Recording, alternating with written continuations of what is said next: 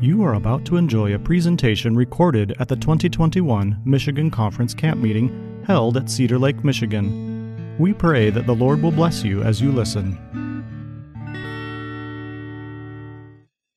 Loving Father, we thank you this afternoon for Jesus Christ, our Savior and Lord.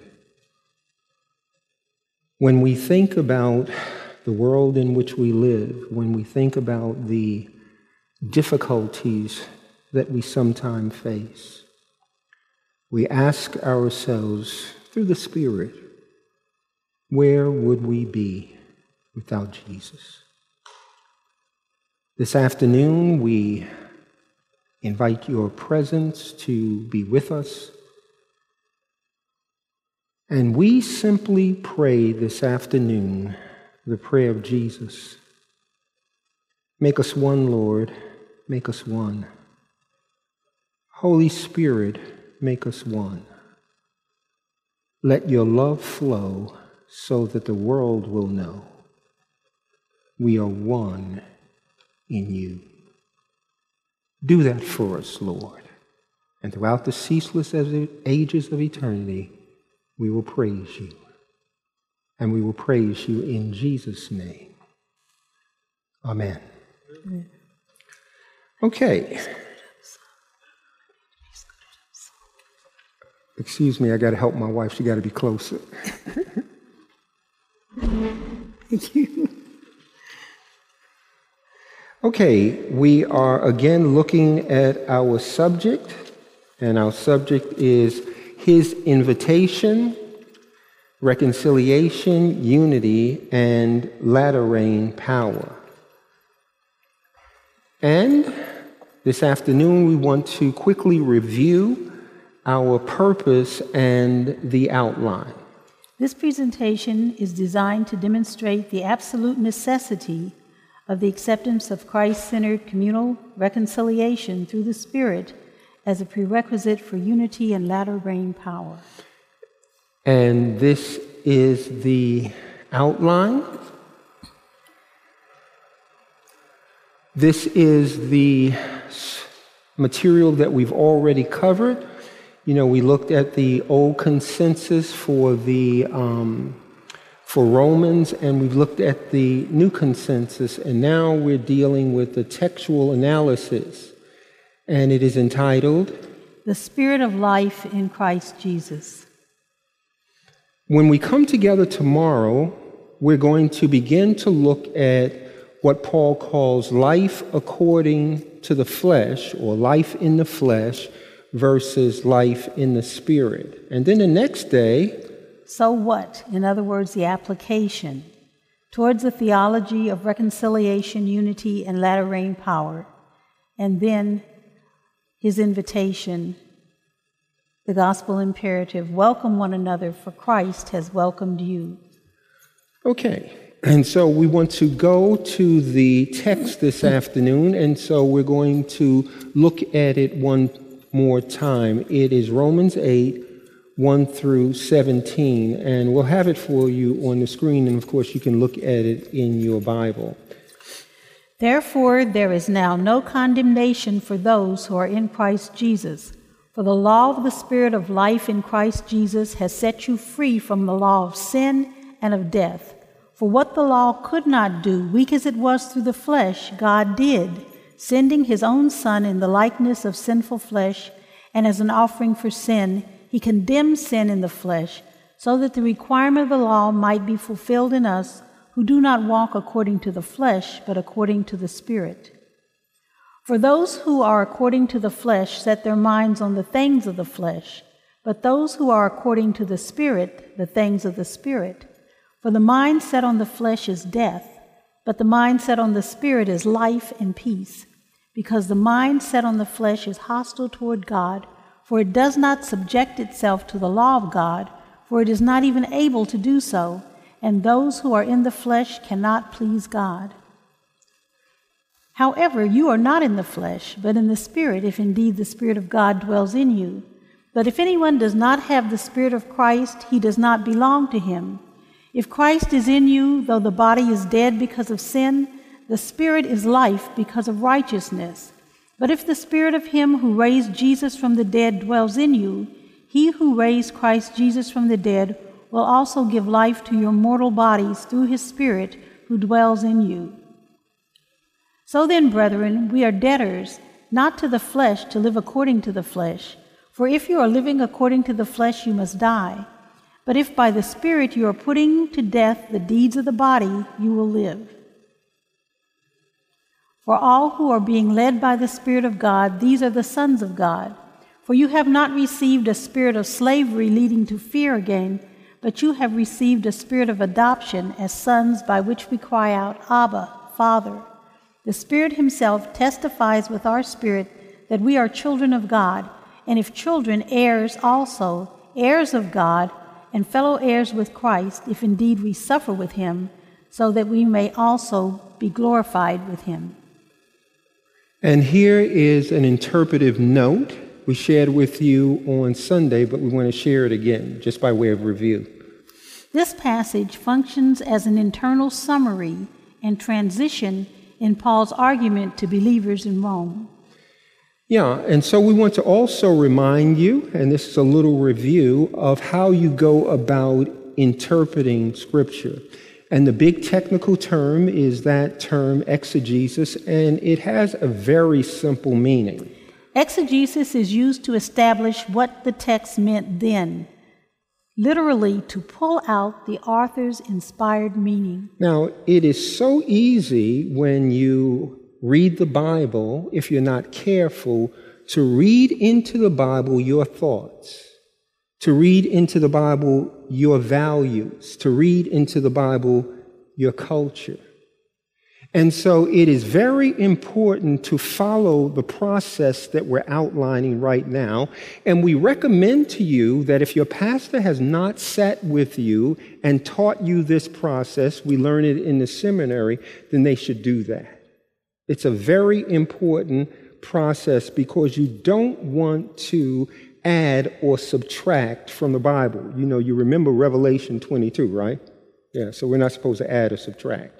And so here's the three step process. There are three levels of formal exegesis historical, cultural, literary, which involves the immediate context, the verses or the passage before your passage of interest, and that behind your passage of interest and also grammar analyses. And stuff like word studies, and we have so many tools now. You know, you don't have to have any kind of degrees in theology to really study the Bible. You know, it's interesting. My mom, my mom did not have real formal education, but she was a giant in the Word. And so the Spirit can work with you in that Word. And this process is very important. Now, look at the third level theological, Christological. The interpretive key being to discover God's saving purpose in Christ. Now, this is extremely important. And so, again, we want to show it to you visually. And so, when you're dealing with biblical interpretations, there are what we call two horizons of interpretation. So, horizon one is the, the horizon of meaning. So, today we're dealing with a first century text. So, the first thing that we want to clarify in our mind is this idea of what it, the meaning of the text then, in other words, in the first century. That's what we have to determine. That's what we have to discover. And so we start with the inspired author. Paul was inspired by God. Today, we're going to look at his message to the Romans, and there were original recipients. And so we call this the original context. Huh? And so we have to do things to make sure that we are looking at it in context, in its original context. And so you identify the principles and then the original applications before you come to the second horizon, and that is significance now. So remember, we're dealing with a first century text, and we are 21st century believers. Okay? And so you still have a process because you have to have, as an interpreter of the text, you have to have the illumination of the Holy Spirit. right? You want to deal with the same message, not a different message, but we're different recipients because this is a new context. We want to identify those original principles, but there are new applications. Now, again, I want to show you all of your Bible study, all of your Bible interpretation must lead you here. Did you see it? It must lead you to Christ, or you have just engaged in heresy. And I can prove it to you. Huh? I can prove it to you. Look at what Jesus says here. You search the scriptures because you think that in them you have eternal life, and it is they that testify of me. Now, look at what Jesus says to these scholars, to these Jewish scholars. Look at the next line. Yet you refuse to come to me to have life. Wow. So, all of Scripture bears witness to one person, and that one person is who? Jesus Christ. Okay. Everybody clear? We good? Okay. Now, we're going to look at textual analysis. So we're going to our text now, and we're going to start with Romans 8, verses 1 and 2. So this is the text, and to, today we're only going to deal with a bit of the two verses, the first two verses. And so, the passage. Therefore, there is now no condemnation for those who are in Christ Jesus. For the law of the Spirit of life in Christ Jesus has set you free from the law of sin and of death. Now, you can see it on the screen, I hope, um, because this passage is color coded and it means something. So, that word, therefore, is extremely important. You know, it's a conjunction and it is connecting conjunction, and so it connects all the things that went before the first seven chapters with chapter 8. And we're going to deal with that, but we're not going to deal with it today. So look at the analysis. Before treating Paul's summary statement in verse 1, three related questions may be raised. First, what do you make of the expression, the Spirit of life in Jesus Christ? The Spirit of life in Jesus Christ is a very important phraseology here, and we're going to come to it at a point. Why the linkage between the Spirit and Christ? Hmm. Spirit and Christ. For Paul, who is the Holy Spirit, and what role does the Spirit play in salvation? Is that an important question, by the way, saints? Yeah, the role of the Holy Spirit. And we're going to show you why it's so important. And so it moves us to contemporary clarification. The person and work of the Holy Spirit is distorted in postmodern Christianity, even in Adventism. Did you get that?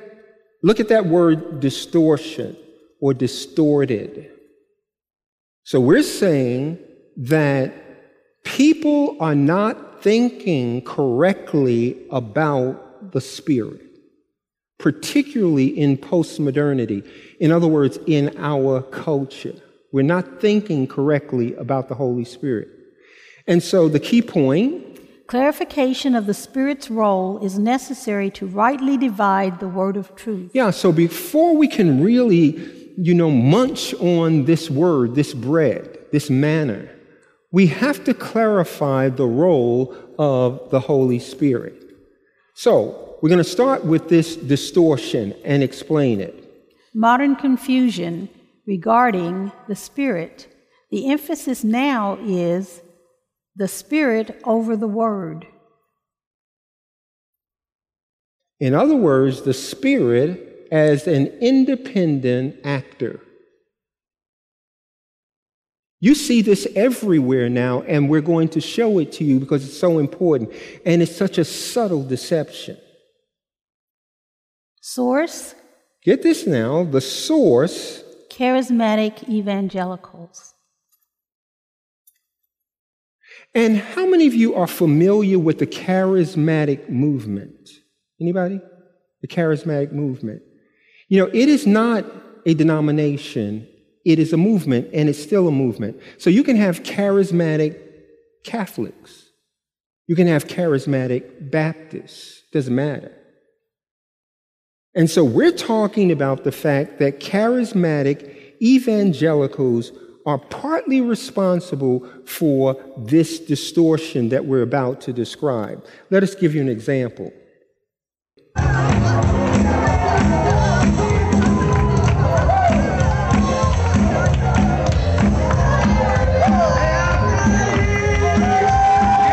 So, if you're not familiar with charismatic worship, that's it, okay? And I know it was a bit thrilling for some of you. okay. okay, clarification. There's confusion regarding the meaning of spiritual. This notion of spiritual, people are using this term, and even secular people are now using the term. This notion of spiritual. Popular religion thinks about spiritual as an emotional experience. An emotional experience. This is what is in view when we talk about spiritual. Even in Adventism. And so this is even in the Seventh day Adventist Church. And so let me give you an example from our church. Yes, I've got it. Yes, I've got it.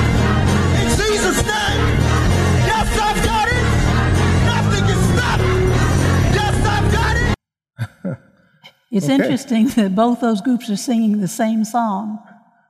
I've got it. Yeah, I got it. And you say you got what? Huh? okay. And let's be clear for a moment because there is a difference. What we're describing here is emotionalism. There's a difference between emotion and emotionalism.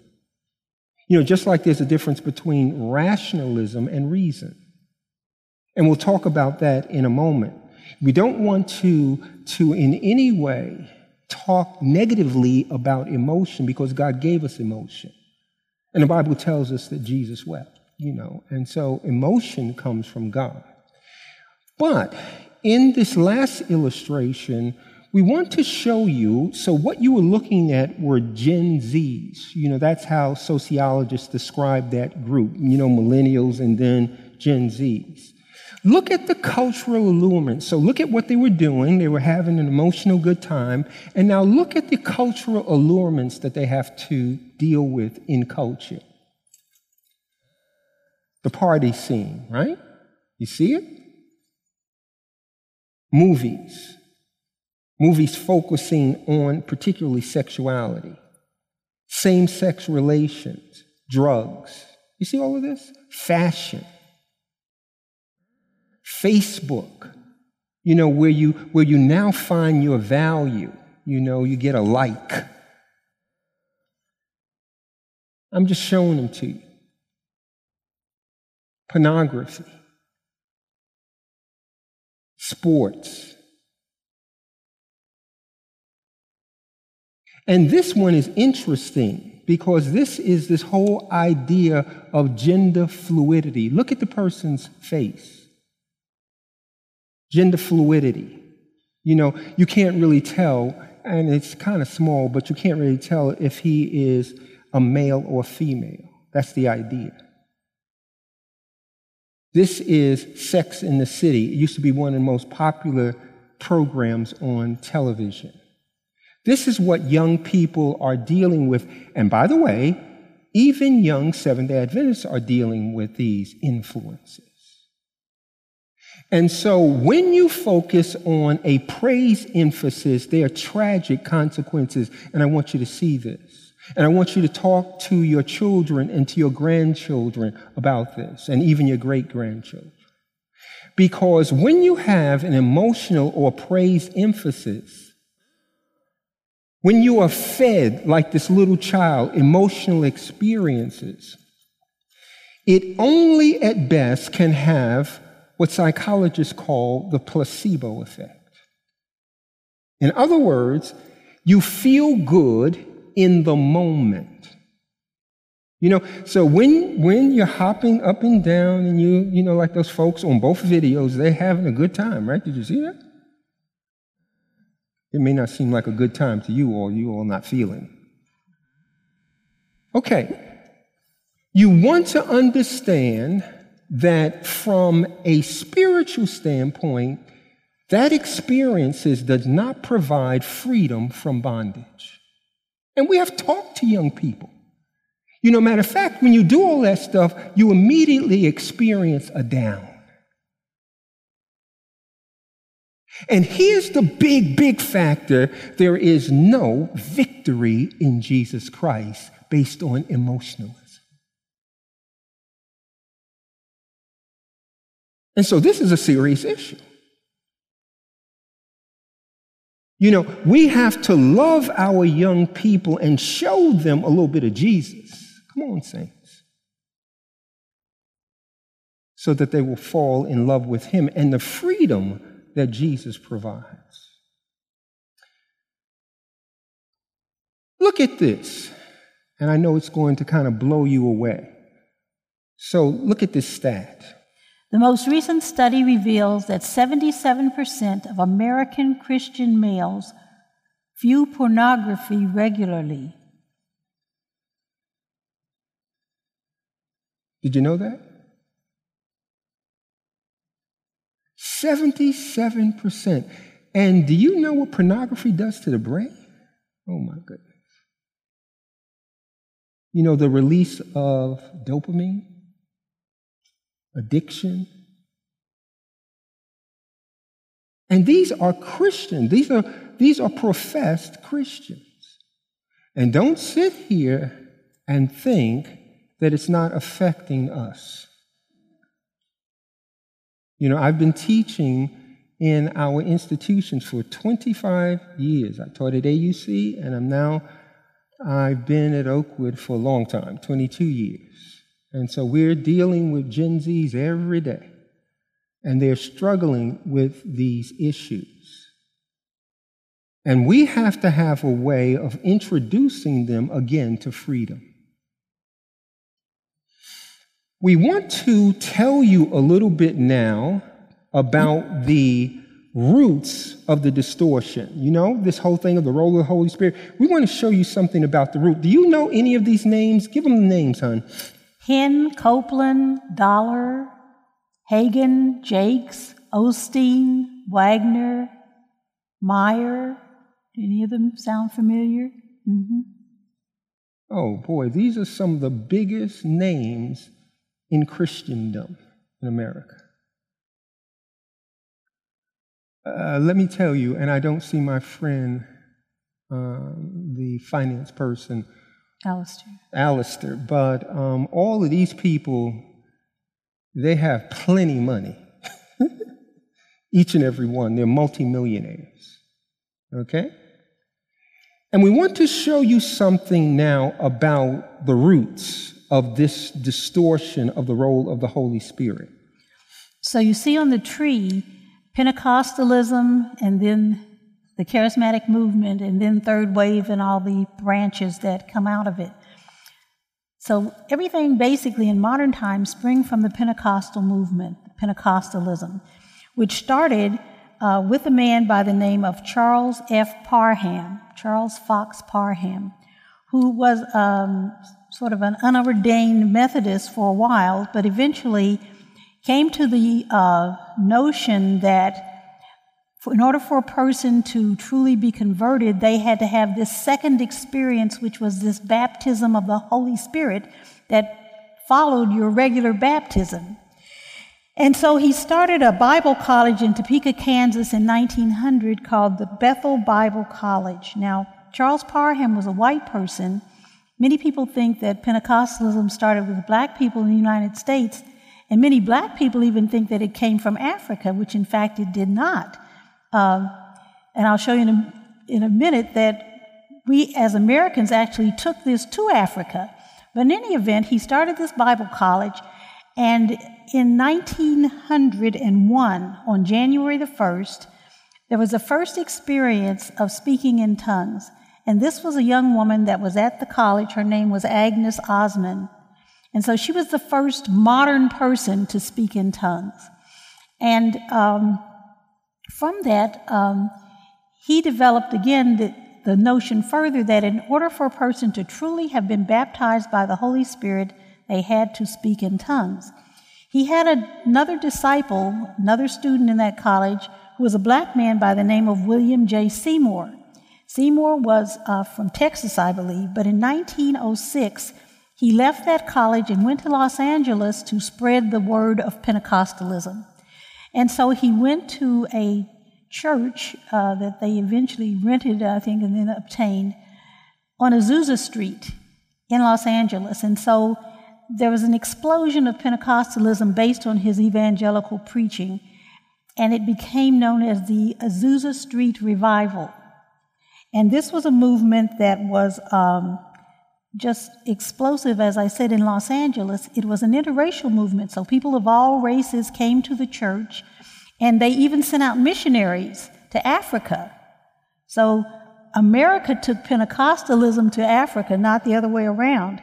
But in any event, um, the unity that they experienced in that church lasted until about 1909. And their slogan was, The blood has washed away the color line. That's what they said. But in 1909, that, this movement was attacked by the uh, secular media in Los Angeles, and people began to rail against the fact that they had interracial worship. And so by 1924, um, the church had so succumbed to the criticism that they had received that they separated and have been separated for many years until about 1994, in fact. But in any event, um, this was uh, the uh, initiation of many what we call holiness and Pentecostal churches throughout America. But it wasn't mainstream. But in the 1950s, it went mainstream. So around 1955, um, some people in the mainstream churches, such as Anglican churches, Pente- I mean, uh, event, um, Episcopal churches, Methodist churches, and whatever, began to play around with what they called charismatic experiences. They want to sort of move it away from this um, stereotype that this was a black movement. And so you saw in 1960 um, the priest of an Anglican Episcopal church in um, Van Nuys, California. His name was Dennis Bennett.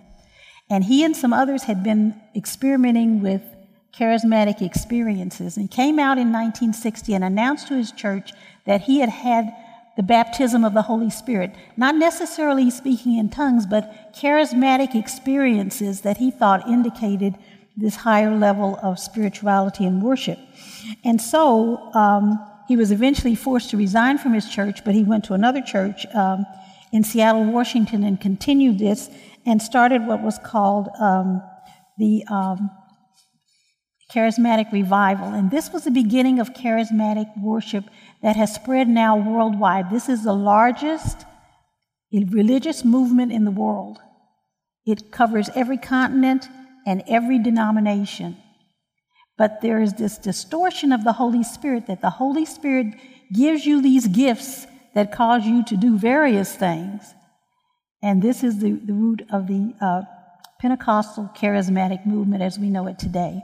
Now, it emphasizes two things, and we want you to get this now because we're going to talk about the proper role of the Holy Spirit.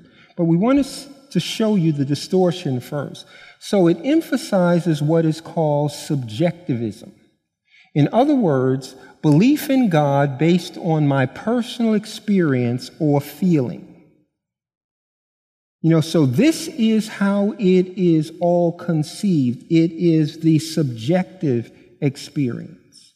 And then on the other hand, you have sensationalism. In other words, belief in God based on physical manifestation.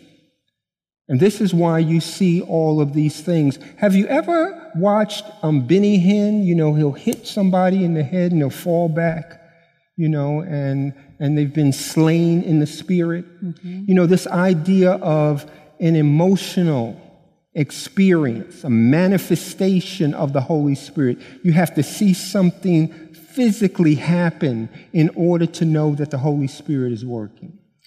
And as we said in that earlier slide, the notion is that this experience supersedes the Word of God.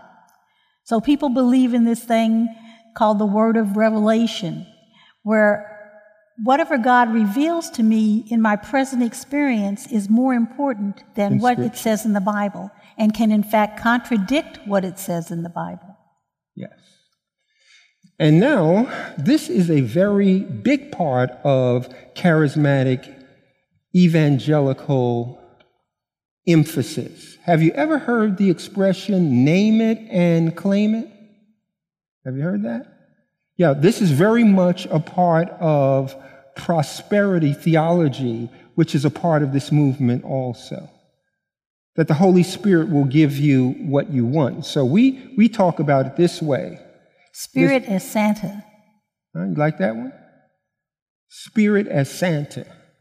Here's another one. Spirit as cosmic bellhop. Yeah. You know, and so the Spirit is going to give you the desire of your heart.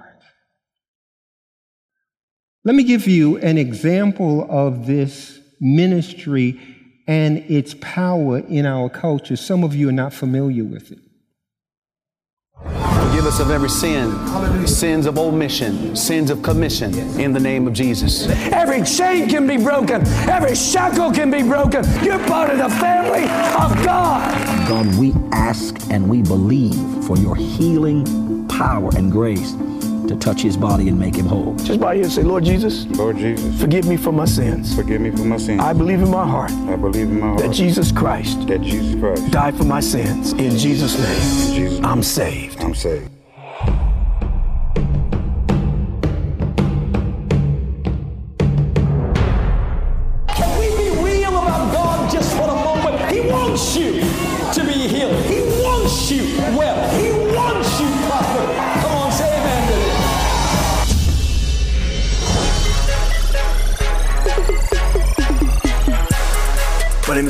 Is Bishop Gibson. I'm Bishop Clarence E. McClendon. My name is Deitrick Haddon.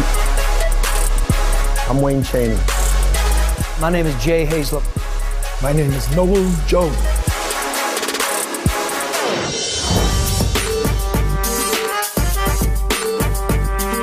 The Bible says that I wish above all things that you would prosper and be in health, even as your soul prospers. I believe that. P. Diddy, Jay Z, they're not the only ones who should be driving Ferraris and living in large houses. The Bible says that those who sow among us should reap from us. That's implying that the preacher's to be taken care of. I like being successful. Security is a necessary part of what we do.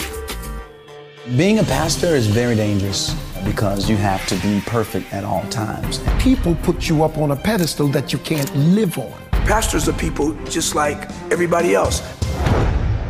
It's all about truth for me from this point on. The truth about my baby out of wedlock, the truth about my divorce, it happened. There's nothing I can do about that. I'm a pastor, but at the end of the day, I'm a man. Does it ever get to a place where it's really not about love, but it's about winning? Winning what? Winning a, a man or a relationship? No, winning me. Winning me. You're not a prize. I am a prize. That's right. Maybe I don't love you as much as you love me. Maybe you don't. And maybe I don't love you as much as you think I love you. I'm trying my best to balance it all, and just when you think you have it managed, just can't do this, man. If we plan on having more children, I want to be married. We have more than you a relationship like I'm your part of your, your congregation. I'm not. Don't pastor me. Best part of my job is helping hurting people. You're gonna be who God called you to be. You're a leader. I didn't think it could be, young brothers, until it happened to me. My life has changed. Living in the streets dodging bullets, that's the low life. There's a life, brothers, where you can be free. I believe that no one is beyond redemption. What I really love about being a pastor is seeing people's lives change. Everywhere I go, I try to influence people. I try to help them. At the end of the day, this is what I was made to do. By the way, when it aired, it was one of the most popular series on television for a long time. Now we want to show you something about this movement that is far more serious and it's related to their theology. Now look at this theology. We want to show you in three steps. First, This theology teaches, and it's dispensationalism, that we had an age or a, or a dispensation of the Holy Spirit. In other words, the Holy, um, excuse me, the age of the Father. In the Old Testament, the Father had his time, his period. This is the age of the Father. Then we move to the age of the Son, Jesus Christ, and it's this New Testament period. This is the idea. This is what is taught in evangelical charismatic circles. And then look at this. And this is the distortion, the big distortion, the age of the Spirit. That's the New Testament, beginning with Pentecost all the way to the second coming. You are now in the age of the Holy Spirit. And the idea is that everything is now focused not on the Son of God, but on the primacy of the Holy Spirit. You know, so you hear people talking all the time about the Holy Spirit, the Holy Spirit, the Holy Spirit. And we want to correct that this afternoon because now we want to talk about it, this distortion about the work of the Holy Spirit. And it, it, it has infiltrated our own church. So look at this. Traditional SDA, worship without emotion. Yeah. And so we believe that the opposite is true. Worship without emotion is what? Superior. Worship without emotion, that's the reaction, that's the other extreme. But look at what Ellen White says because she critiques this whole notion of what she calls dry worship. Look at it. Council and worship. Our meetings should be made intensely interesting they should be pervaded with the very atmosphere of heaven. Let there be no long, dry speeches and formal prayers merely for the sake of occupying the time. All should be ready to act their part with promptness, and when their duty is done, the meeting should be closed. Thus, the interest will be kept up to the last. This is offering to God acceptable worship. His service should be made interesting and attractive and not be allowed to degenerate into a dry form. Mm. And now look at what she says about prayer in worship. All that is done in the service of God should be done with wholeheartedness. Let ministers and teachers pray with hearts overflowing with love for God. The people become weary of listening to prayers that are as dry, as destitute of moisture as the hills of Gilboa or destitute of dew and rain. It is hard to imagine anything more icy, more devoid of fervor, than many of the prayers offered by ministers whose petitions, whose petitions ought to be warm with the fire of God's love. Tame, spiritless prayers are a sign of a Christless heart. He whose heart is softened and subdued by the love of God will pray with fervency and zeal. Ah. Did you get Ellen White? Okay. So get this now this idea of superior because there is no emotion and why is it that it's so problematic? It is deceptive in and of itself. And we really want you to get this this afternoon. Comparison creates a false cultural premise for worship. Yeah, so if you compare uh, this type of emotional worship with these people, with this type of worship, huh? that has emotion, so no emotion over here, emotion over there, then you are creating a cultural premise and it's a false premise. And we want to show you, we want to give you an example, and this may be difficult, but let's talk about it. False premise, huh?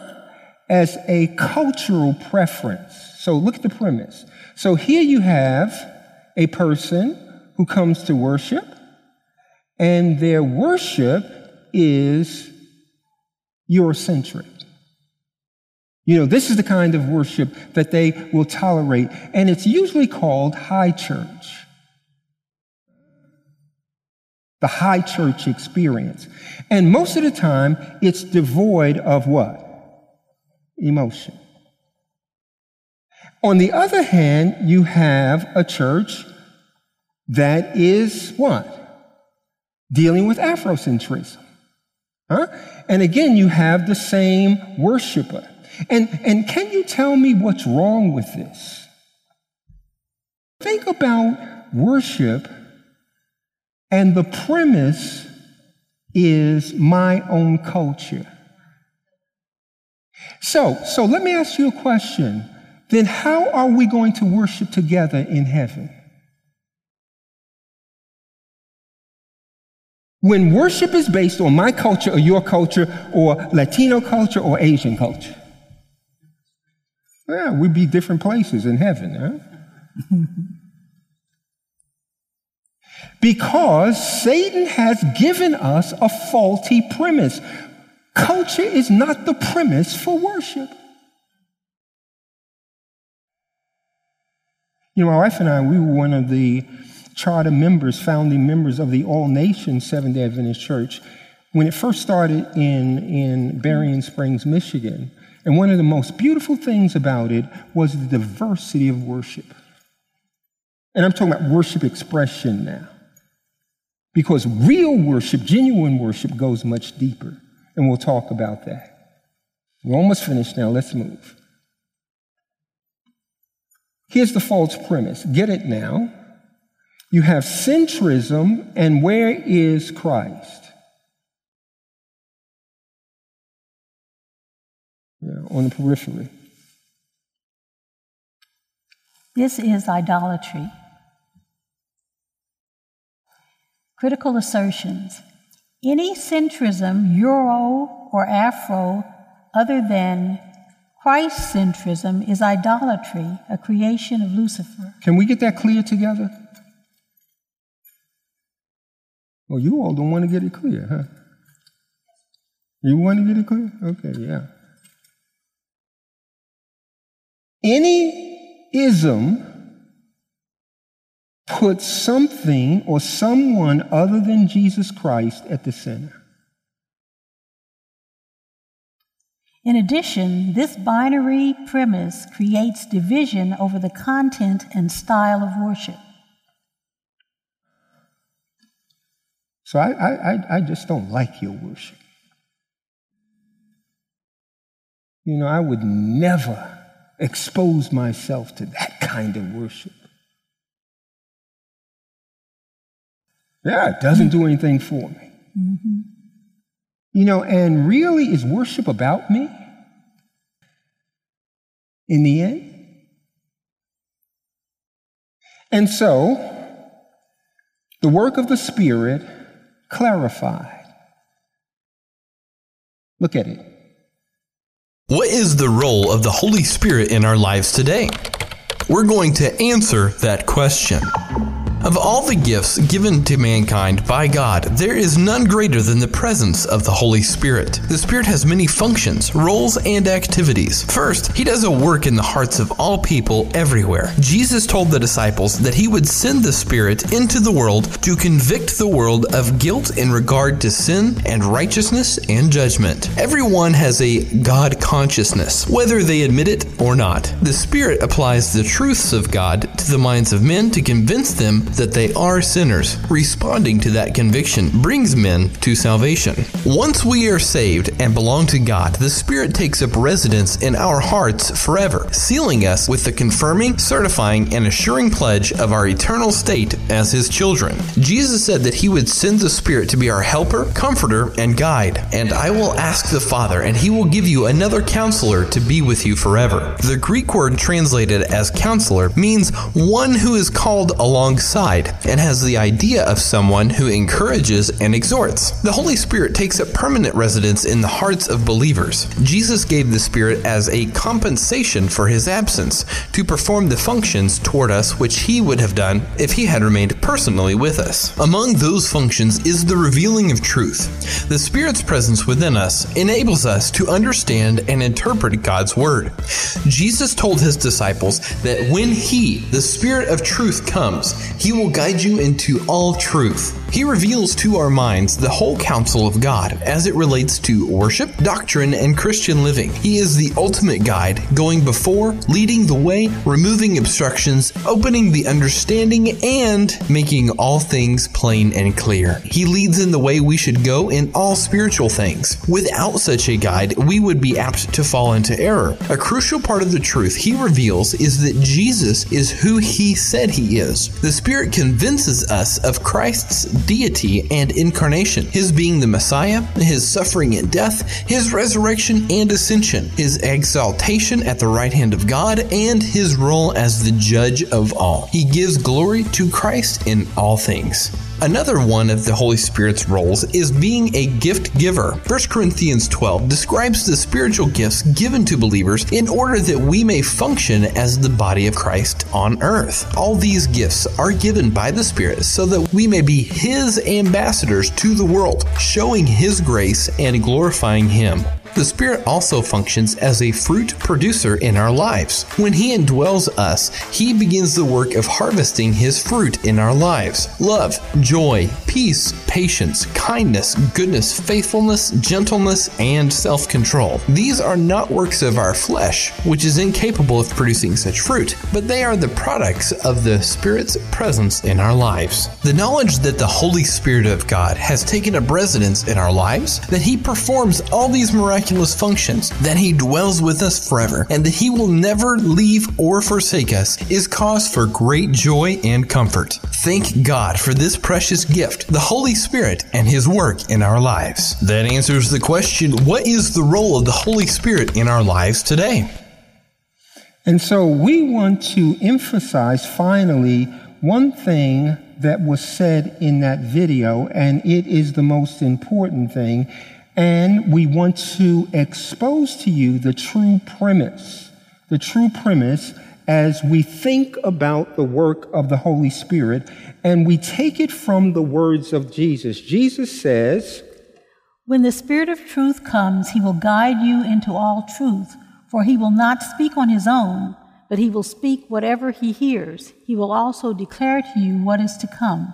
Now keep in mind that Jesus is describing the work of the third member of the Godhead. And listen to the language that Jesus is using here. Listen. He will glorify me because he will take from what is mine and declare it to you. Everything the Father has is mine. This is why I told you that he takes from what is mine and will declare it to you. Think about what Jesus is saying here, and I want you to get this as we close. Jesus is saying that the primary role of the Holy Spirit is to glorify Jesus Christ. Huh? And that verb actually means this idea of esteem of another based on the person's nature or character. In other words, when Jesus Christ got out of the grave, the Holy Spirit's job then was to focus on his nature that caused him to come to this earth in the first place. We call it the incarnation. To focus on the fact that Jesus was willing to walk among us, a perfect man in a sinful world that Jesus died for us and he was raised for us and he was ascended for us and he's interceding for us. And the third member of the Godhead, God himself glorifying God because of the blessedness of his nature. This is the true work of the Holy Spirit. Don't get it mixed up. The Holy Spirit, you know, I love the Godhead, they have no problem with submitting to one another. Now, we have a problem, but they don't. We want to ask you a final question, and we will have a minute or two for, for questions. Here's a final question. Application question. As Adventists, is the Holy Spirit leading us to glorify Jesus Christ in every aspect of faith and practice. It's rhetorical at this point, but we want you to think about it. Is this what the Holy Spirit is doing in your life and in mine? Amen? Um, if we can have the mic, we have about, what, seven minutes? And any questions or comments on the presentation today? This provides a foundation for us now to move into the passage because it's going to talk about a lot. It's going to talk a lot about the work of the Spirit in relationship to Jesus Christ in Romans 8 1 to 17. And so we wanted to get the negative out of the way so that we could present the positive. Any questions? Go ahead. No. Just speak up and I'll, and I'll rehearse what you say. Paul, in his comments after being in Corinth, said that he was going to preach Christ and Him crucified only. And I've thought about that and wondered how that would be different or the same as what we hear in Adventist churches. Yeah. So Jesus Christ and Him crucified. And Paul says it quite a bit, even in Romans. We're going to talk about it. That the emphasis of the gospel message in the New Testament is extremely clear. The fact of the matter is that sin is so destructive. It is called bondage by Paul, that there is no other way. And so, Paul, an intellectual, you know, he was a Jewish intellectual. When he traveled to Athens, he got into discourse that was intellectual. And he discovered that intellectual discourse, in and of itself, does not change hearts. And so, after that experience, and we see the experience in Acts, then when he went to Corinth, another Greek city, he said, huh, later for that.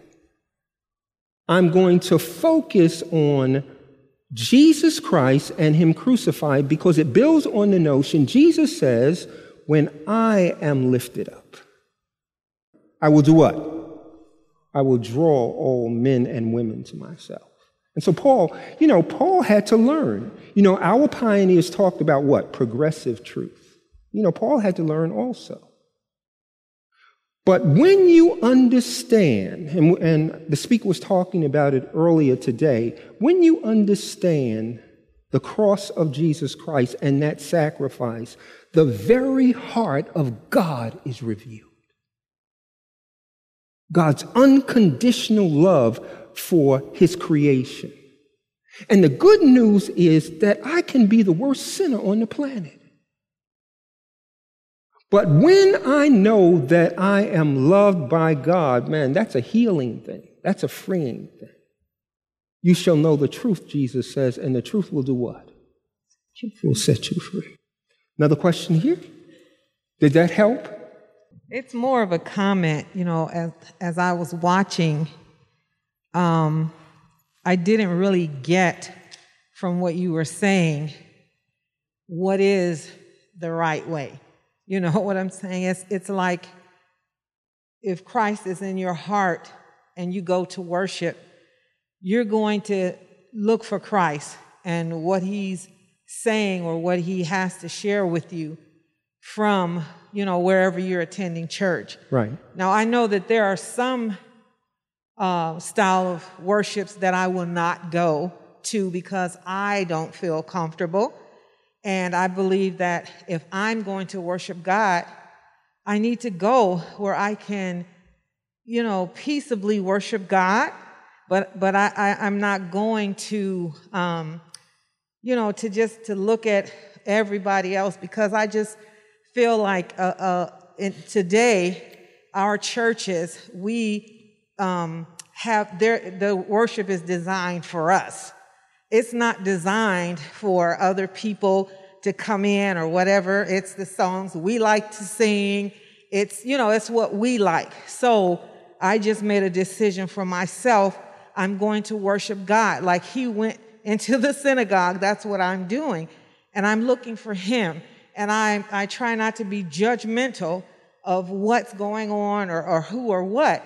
Uh, and I just try to, you know, choose. I know the, just the, you know, certain styles that I just, I cannot do. But um, we have a deeper problem than a worship style because we need Christ to really be in our heart. You know, as as a congregation, this is like in-house before we even try to extend worship to others or to anybody else because um, I just have a concern that as children of God, how can you be a child of God, but then you don't like your brother or you don't like them because they worship this way or you don't, you know what I'm saying? So there, we have a deeper problem to me, and then I'm going to be quiet. It was like the first, the disappointment.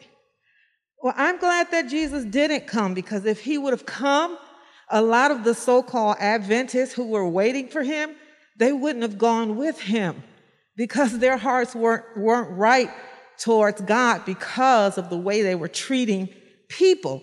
And I feel the only reason why they allowed certain things or let certain things go is because they thought Christ was coming. And I think we have the same problem today. If Jesus would come, a lot of us would not be going with him because we have we can't even get along with each other. You know what I'm saying? We we we're making separations and differences and whatever and whatever, and then we don't want to talk about it.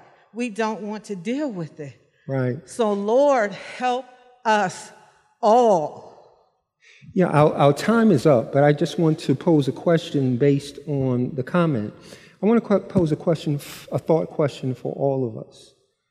Um, my sister talked about worship comfort. And I hear that often. You know, I've been a Seventh day Adventist minister for 41 years.